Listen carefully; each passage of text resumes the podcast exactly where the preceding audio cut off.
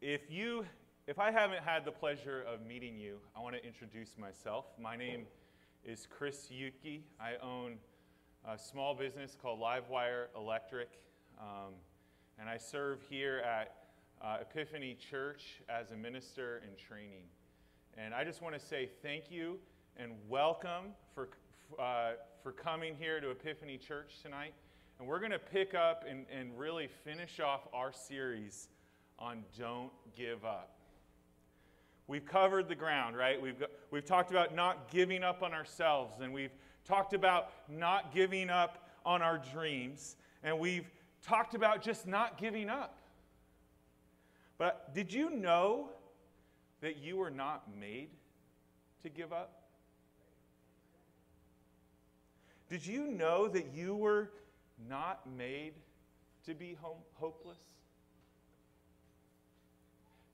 These may be common experiences that we have, but that's not what we were made for.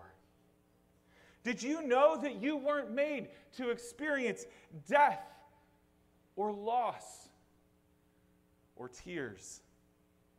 Did you know that you weren't made to be depressed, overwhelmed, or stressed? And yet, it is our daily experience. We may not always verbalize it this way, but it is our daily experience in one way or another to give up on God. You may not even be a Christian. You may have been in the faith for 20 years, and yet it is still this common reality that we all share. We all give up on God in all sorts of ways every day. And there's some basic reasons for this. So I'm going to list them. 3 reasons that we give up on God. And I'll give them and then we'll walk through them. First, we give up on God because God isn't moving according to our timeline. Yeah. We give up on God because God isn't giving me what I want. And we give up on God because God isn't doing it the way I want. Right?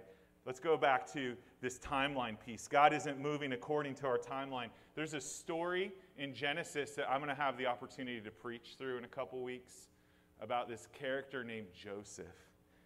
And his story is fascinating for a lot of reasons. But one of what happens is his brothers want to kill him. And instead they throw him in a pit and they sell him into slavery. And that's really not even the end of his story. There's a bunch of other tragic events that happen in his life, and he ends up in this position where he is number 2 in command under Pharaoh in Egypt. And when I think about that human story, I think about my own story of family members stabbing me in the back and walking away. Right? The pain, the sorrow that you carry over that brokenness. I just imagine it was 22 years before Joseph reconnected with his family. I wonder if some of us, when we hear that, 22 years, God, why would you make me wait 22 years? We can't even wait for 5 minutes, right, to cook a meal. Right? We're impatient people. We want what we want when we want it. Or how about this other character in the Bible, this guy named Paul? Originally, he was known as this guy named Saul. And he was going around in the name of God, killing Christians. And one day, on the road to Damascus, where he was planning to kill more Christians, Jesus showed up. And literally, Saul was blinded by his vision of Jesus. And he became known as the Apostle Paul. But did you know this? That from the moment that Paul was saved to his first missionary journey, it was 14 years. God had to do some work in Paul's life to prepare him for all that he was going to use him for. So often we struggle in our relationship with God. We struggle to relate to God because his timeline isn't ours. Scripture says that to God, one day is like 1,000 years. And 1,000 years is like a day to God. God doesn't work according to our schedules. And we get really frustrated with the fact that he doesn't, and we don't understand why. We also give up on God because God isn't giving me what I want. There's this other character in the scriptures, in the Bible, named Jonah. Some of you may be familiar with him as the guy that was eaten by the whale or swallowed by the whale. But God told Jonah he wanted him to do something. He wanted him to go to this people called the Ninevites and call them to repent. But Jonah didn't want what God wanted. He wanted God to judge the people of Nineveh. Do you know why? Because more than likely the Ninevites had probably murdered and killed people in his own family.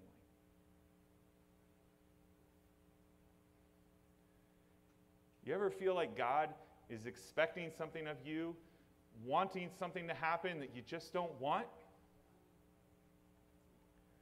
How about God isn't doing it the way I want? There's this point in the life of Jesus as his life is about to culminate at the cross. And he's in the garden and he's praying and he says, God, please take this cup from me.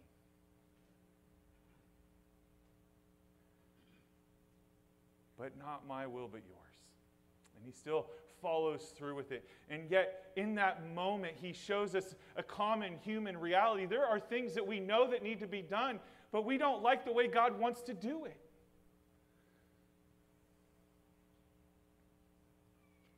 Do you know the first person that ever gave up on God? You can answer back. Who was the first person that ever gave up on God? Adam. Right? Adam and Eve. And it kind of follows this same formula, right? They're in the garden and they have this perfect relationship with God, and yet there's this one tree, the tree that we call the tree of the knowledge of good and evil. And Adam and Eve have a decision to make. They can either exist in the garden in relationship with God, or they can go their own way and eat from that tree.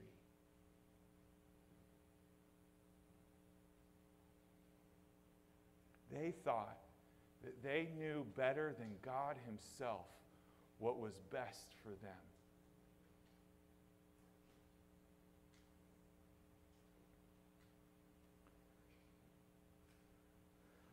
Literally, they gave up on God because they thought they knew better.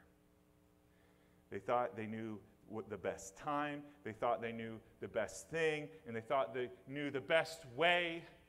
Right? And if you didn't realize this yet, this problem is literally baked into our being. It's a tendency, a temptation we carry with us everywhere we go.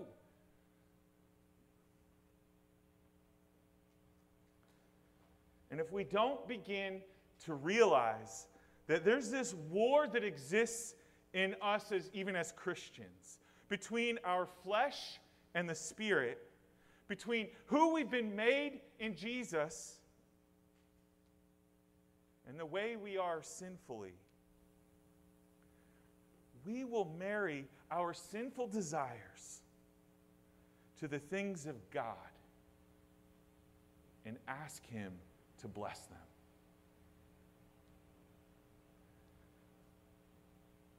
But what happens?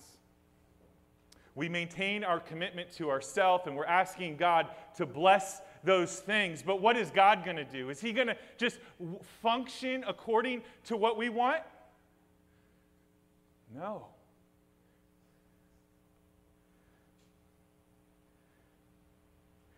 Right? He doesn't. And when he doesn't bless us, what do we end up doing? Where does this end up going? We end up projecting our issues back onto God and blaming him for our issues. Because we think that what we want is better than what God wants.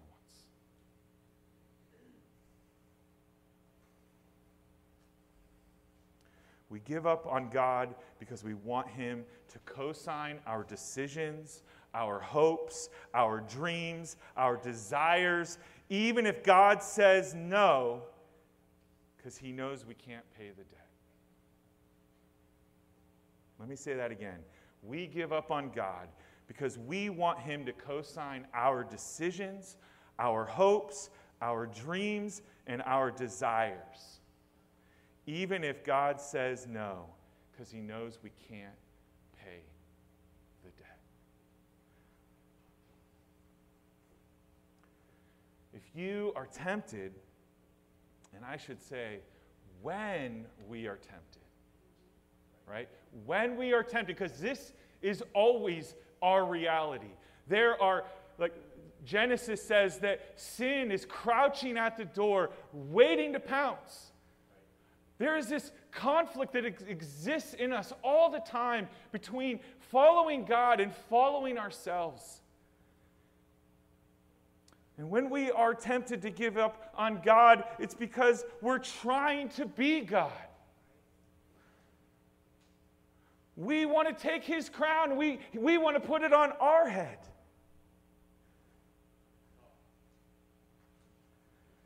If you are tempted to give up on God, it's because you don't actually want to be in relationship with him. We're so used to being in codependent relationships, right? Even as young Christians, we enter into a relationship with God expecting him to overlook our issues as long as we go to church. Give our money. We're nice to our neighbors. We do all the surfacey things that make it look like we're doing good. But underneath, there's a problem brewing that we don't want to deal with. But God doesn't work that way. You see, God has boundaries.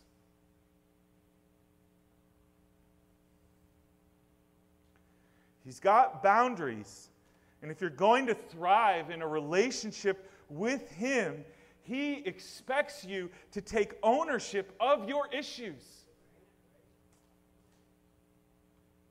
And stop projecting them onto him. Isn't that what we do when we give up on God?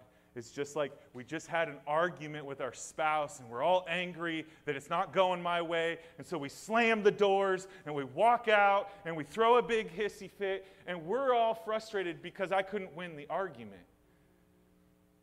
Right? And we take all those relational habits and we carry them into our relationship with God. But God doesn't play that way. And if we're going to thrive in our relationship with God, we're going to have to learn some new relational habits. These habits will transform us and lead us to stability in our relationship with God. We'll be able to more deeply trust him as he moves in our lives in ways we don't always understand. Or maybe initially don't even agree with. So how then, if this is a conflict that exists in us all the time, in every one of us, this war between the will of God and my own will, how do we stop? How do we stop giving up on God? And this is where we'll spend the rest of our time, is just talking about some basic relational habits that we all need to learn if we're going to be in a relationship with God in a healthy way. The first habit that you need to learn is surrender.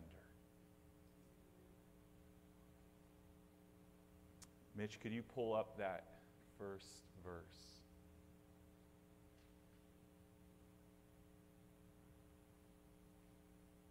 First Peter 5:5.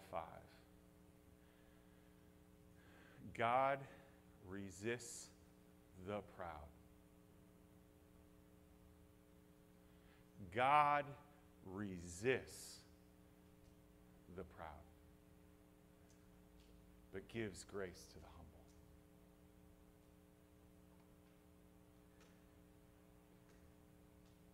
We may think that we can use our manipulative tactics to get what we want from God. But God isn't going to play your games with you. God resists the proud. If you think about that, we just talked about the resurrection 2 weeks ago in our midweek service. And the resurrection is this incredible picture, this incredible reality in which God himself, through Jesus, descends down into hell. He is consumed by death. And Scripture is clear that Satan's power over humanity exists because through sin there is death. Satan is able to create this separation, and it's a powerful weapon that exists in this world to this day. And when Jesus rises from the dead, he overcomes this powerful weapon of Satan and crushes it. There is no greater power than the power that is in God. If you think about that for a moment, when the Scriptures say God resists the proud, you think you're going to win that? Is that the side you want to be on?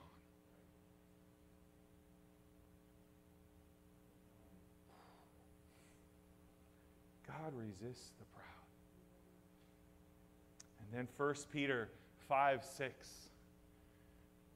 Humble yourselves, therefore, under the mighty hand of God.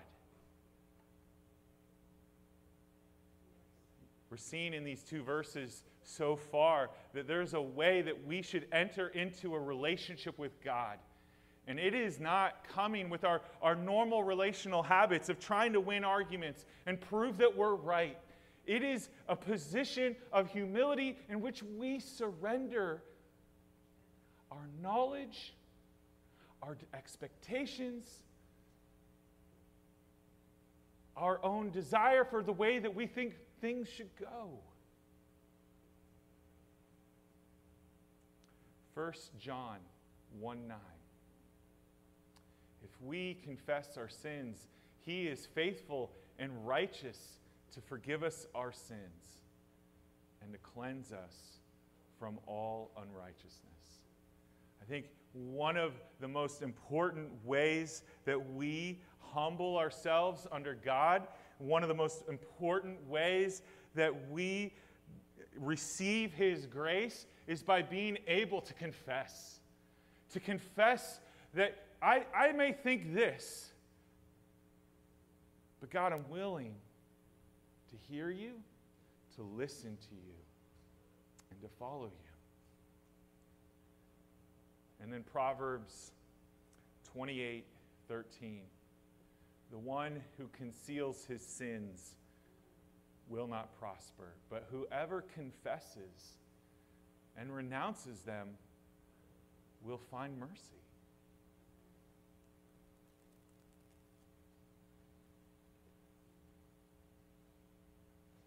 The one who conceals his sins will not prosper, but whoever confesses and renounces them will find mercy.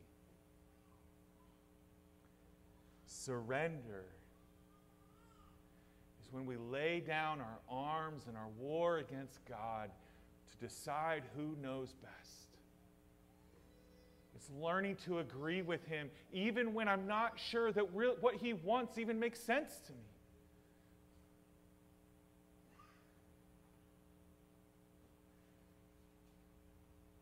This isn't a posture that is natural to us, is it? Living on the street, we don't naturally take the posture of surrender. No, you walk around with some confidence and your shoulders put back and you're staring people down because you're not going to get run over.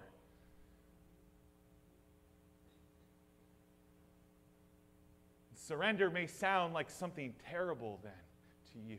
But let me just say that when you surrender to God, you're not surrendering to somebody who's going to just own you and use you and take advantage of you. He loves you, and what He says is good, and it will benefit you. Amen? Surrender is not natural to people who feel like they have to do it all on their own.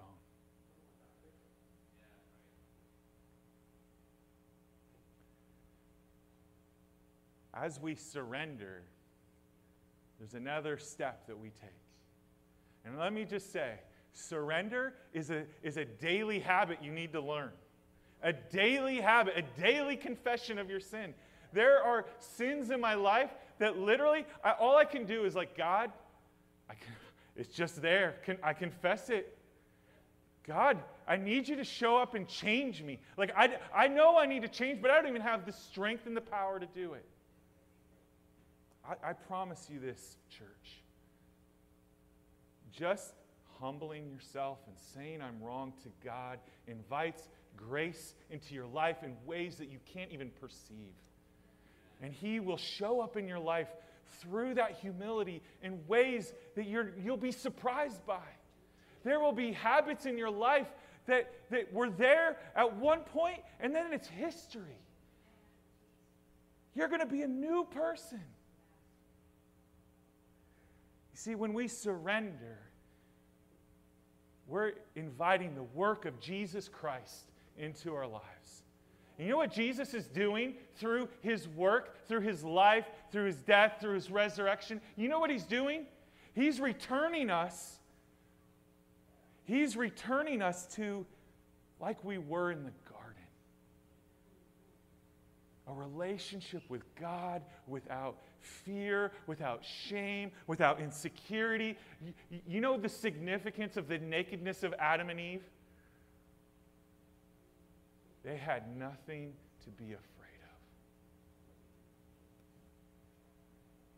of. They could be completely vulnerable to their God, and they were because they were completely loved by their God.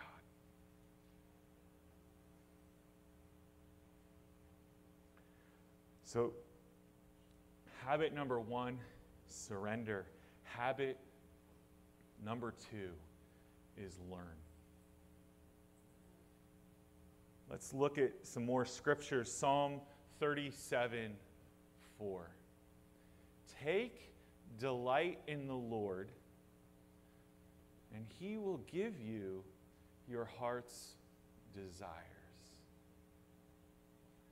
Kind of an interesting verse, isn't it? Like, we've been talking about how often our desires are at conflict or in conflict with God's desires. And in this verse, it seems like He's saying that if I delight in Him, He'll give me my desires. And there are people who would approach that scripture in that way. But here's what I would suggest to you. What happens to you and your desires when you begin to take delight in the Lord? Your desires change. In other words, there is a way out of this war that we experience at times with God. There is a way to move from being frustrated with God's work in our life when He doesn't show up the way that we want. There is a way that we can begin to see our circumstances the way that God sees them. And it is this, it is taking delight in the Lord. Take delight in the Lord. We've shared this illustration from this pulpit before, but you know, let's use the illustration of a marriage. When you take delight in your wife and you know that she really likes roses, are you really going to go, you know, get her a vase of like dead pansies? No. I mean, some of you might. No, when we delight in someone, we begin to share in their desires. We begin to see what they want, and we want that because we know that it delights them. So how do we delight in the Lord? Right? So we surrender by laying down our weapons in our relationship with God. And then it's completely possible that we can have our desires change as we delight in the Lord. And I'm going to go back to this passage of Scripture that Maria read at the beginning of our service, our call to worship. Psalm 19, 7 through 11. The instruction of the Lord is perfect, renewing one's life.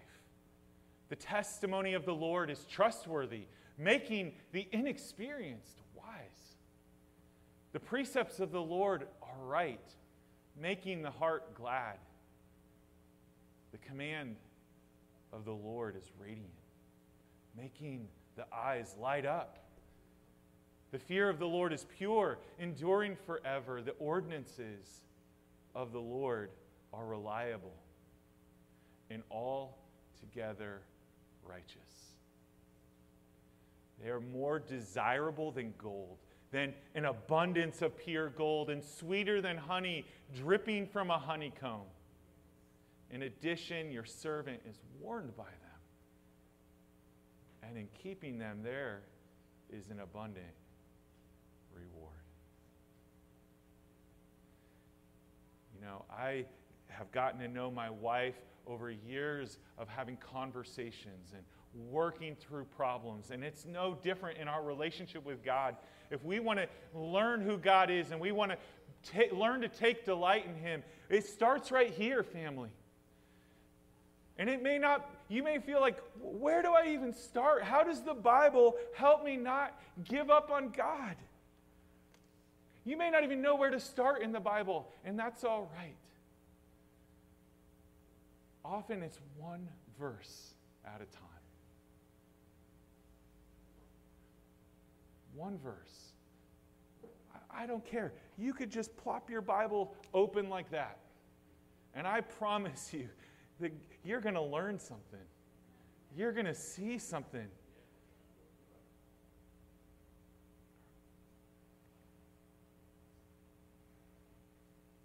And as we learn to listen to, as we learn to see who God is and listen to Him, we begin to want what He wants. And then there's those moments where things happen in our lives. They're unexpected. We lose a job. We've been longing for a spouse, and why hasn't that happened, God? And you know, I want a child. But you haven't given us a child yet. Right? We may be in our addiction, battling, fighting, thinking, why is it still so hard to fight this battle?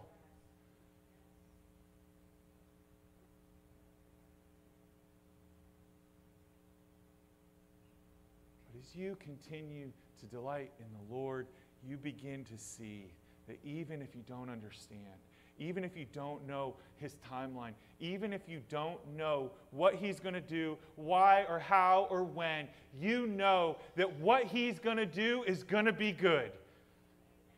And so you hold on. You hold on. You don't give up.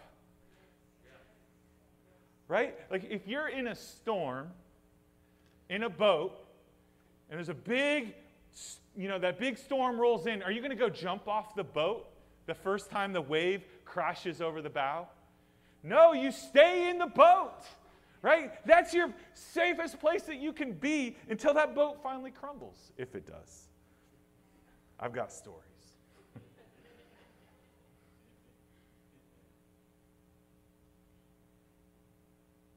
I understand if that feels vulnerable and kind of scary to say, God, I trust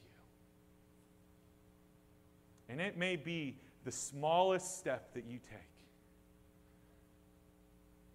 God, I'm going to thank you for this meal. God, I'm going to go to church. God, I'm going to listen, you know.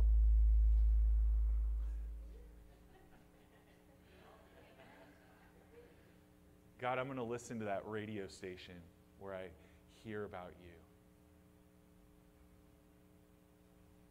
And I promise you, over time, as you continue to move forward one step at a time, there's going to come a point where the most severe of circumstances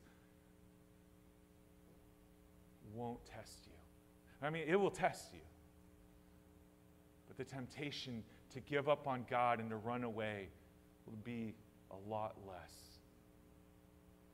A lot less. So let's say out loud together these two habits. The first one is surrender.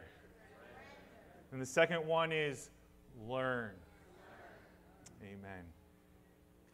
In time, we learn that we were not made to give up on God. Not because somebody said that it was bad. Not because you don't want to feel guilty. But because over time, you've learned that God always, only does what is good, right, and perfect in our lives. We accept his leading, his passions and desires, his timing, his wisdom, because there is literally nothing that brings the joy, the satisfaction, the purpose, and the fulfillment like living in relationship with your God. Amen? Let's pray. God, to the person in this room who feels completely overwhelmed and inundated by life and maybe is just grasping for straws and just decided to come here tonight on a whim. God, I pray that there would be, that they would taste the water of living, the living water. That they could taste a little bit of satisfaction as they hear about you and how good you are. God, for those of us who maybe are a little bit further down the road, but keep dipping out, keep stepping away. God, I pray that you would reach them, that you would convict them, that you would show them the error of their way, that they would humble themselves, that they would surrender, that they would enter back into a relationship with you. God, I just think of the story of the prodigal son having wasted away all of his inheritance and literally homeless and hungry and full of shame. And he comes back and his dad accepts him back into the family and throws a party. God, I pray that we would be a church full of prodigal sons, people running back to you because we realize we have nothing else. There's no hope anywhere else, nothing that can give us the joy and the satisfaction of following you. Lord, I pray that you would fill our sails full of hope and joy and the knowledge of you. Help us keep going, Lord. Help us not to give up. We ask this in Christ's name. Amen.